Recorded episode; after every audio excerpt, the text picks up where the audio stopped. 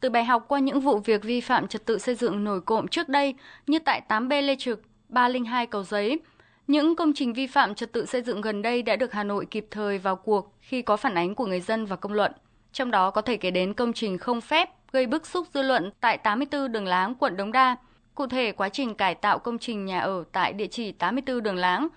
chủ đầu tư đã xây dựng cơ nới lấn chiếm diện tích, xây thêm công trình với diện tích 70 m2 liền khối với công trình cũ hiện có 38,4 m2. Để giải quyết dứt điểm vụ việc, Ủy ban nhân dân quận Đống Đa đã thành lập ban chỉ đạo và tổ công tác tổ chức thực hiện biện pháp khắc phục hậu quả, phá rỡ công trình vi phạm trật tự xây dựng tại số 84 Đường Láng. Đến ngày 25 tháng 5 vừa qua, quận Đống Đa đã hoàn tất việc phá rỡ công trình tai tiếng này. Ông Hà Anh Tuấn, Phó Chủ tịch Ủy ban nhân dân quận Đống Đa cho biết: Quận Đống Đa có được cái sự ờ, hướng dẫn của các sở ngành và chúng tôi đã thiết lập các cái hồ sơ quy trình ờ, xử lý vi phạm về ờ, sử dụng đất đai cũng như trật tự xây dựng ở cái khu vực này thì quận Đống Đa tổ chức xử lý dứt điểm xong cái, cái việc phát sinh cái vi phạm trật tự xây dựng ở cái khu vực này.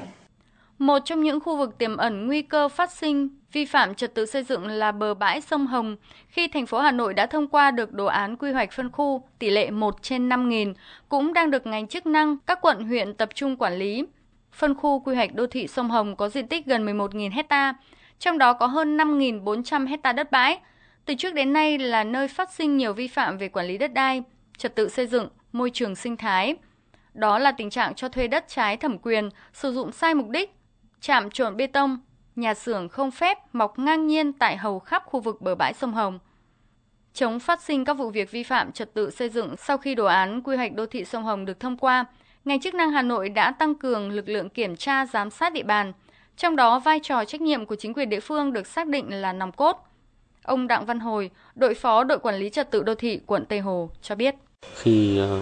phát hiện vi phạm thì tổ thanh tra xây dựng của phường mà cũng đã kịp thời có những cái báo cáo đề xuất và ủy ban phường cũng kịp thời xử lý không để các cái vi phạm lớn cũng như là kéo dài. À, một số người dân thì thường là người ta à, xây dựng các đèo lán tạm rồi là có những trường hợp thì người ta cũng đổ thải. Thông tin từ Sở Xây dựng Hà Nội cho biết, từ đầu năm đến nay, các quận, huyện, thị xã và các đội quản lý trật tự xây dựng đô thị trên địa bàn đã tiến hành kiểm tra hàng chục nghìn công trình, kịp thời phát hiện, thiết lập hồ sơ xử lý các trường hợp có vi phạm.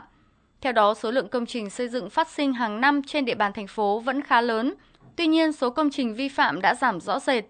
Để làm tốt công tác quản lý trật tự xây dựng, Thanh tra Sở Xây dựng đã thường xuyên phối hợp hướng dẫn Ủy ban nhân dân các quận, huyện, xã phường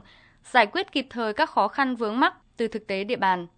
Ông Nguyễn Việt Dũng, tránh thanh tra Sở Xây dựng Hà Nội cho biết. Việc quản lý của chính quyền địa phương các cấp huyện, cấp xã đã đóng cái vai trò hết sức quan trọng, đặc biệt là cấp ủy chính quyền địa phương là quan tâm chỉ đạo. Việc khác thì thanh tra sở xây dựng với chức năng về công tác kiểm tra hướng dẫn và đôn đốc thì quá trình đó thì chúng tôi cũng đã phối hợp tốt với các đội để kiểm tra, đôn đốc và hướng dẫn các đội thiết lập và xử lý vi phạm những cái vụ việc nó khó, nó phức tạp. Bên cạnh xử lý các trường hợp vi phạm trật tự xây dựng, thành phố Hà Nội cũng yêu cầu các quận, huyện ngăn chặn tình trạng nhà siêu mỏng, siêu méo, không đủ diện tích xây dựng tại các trục đường dự án giao thông mới mở.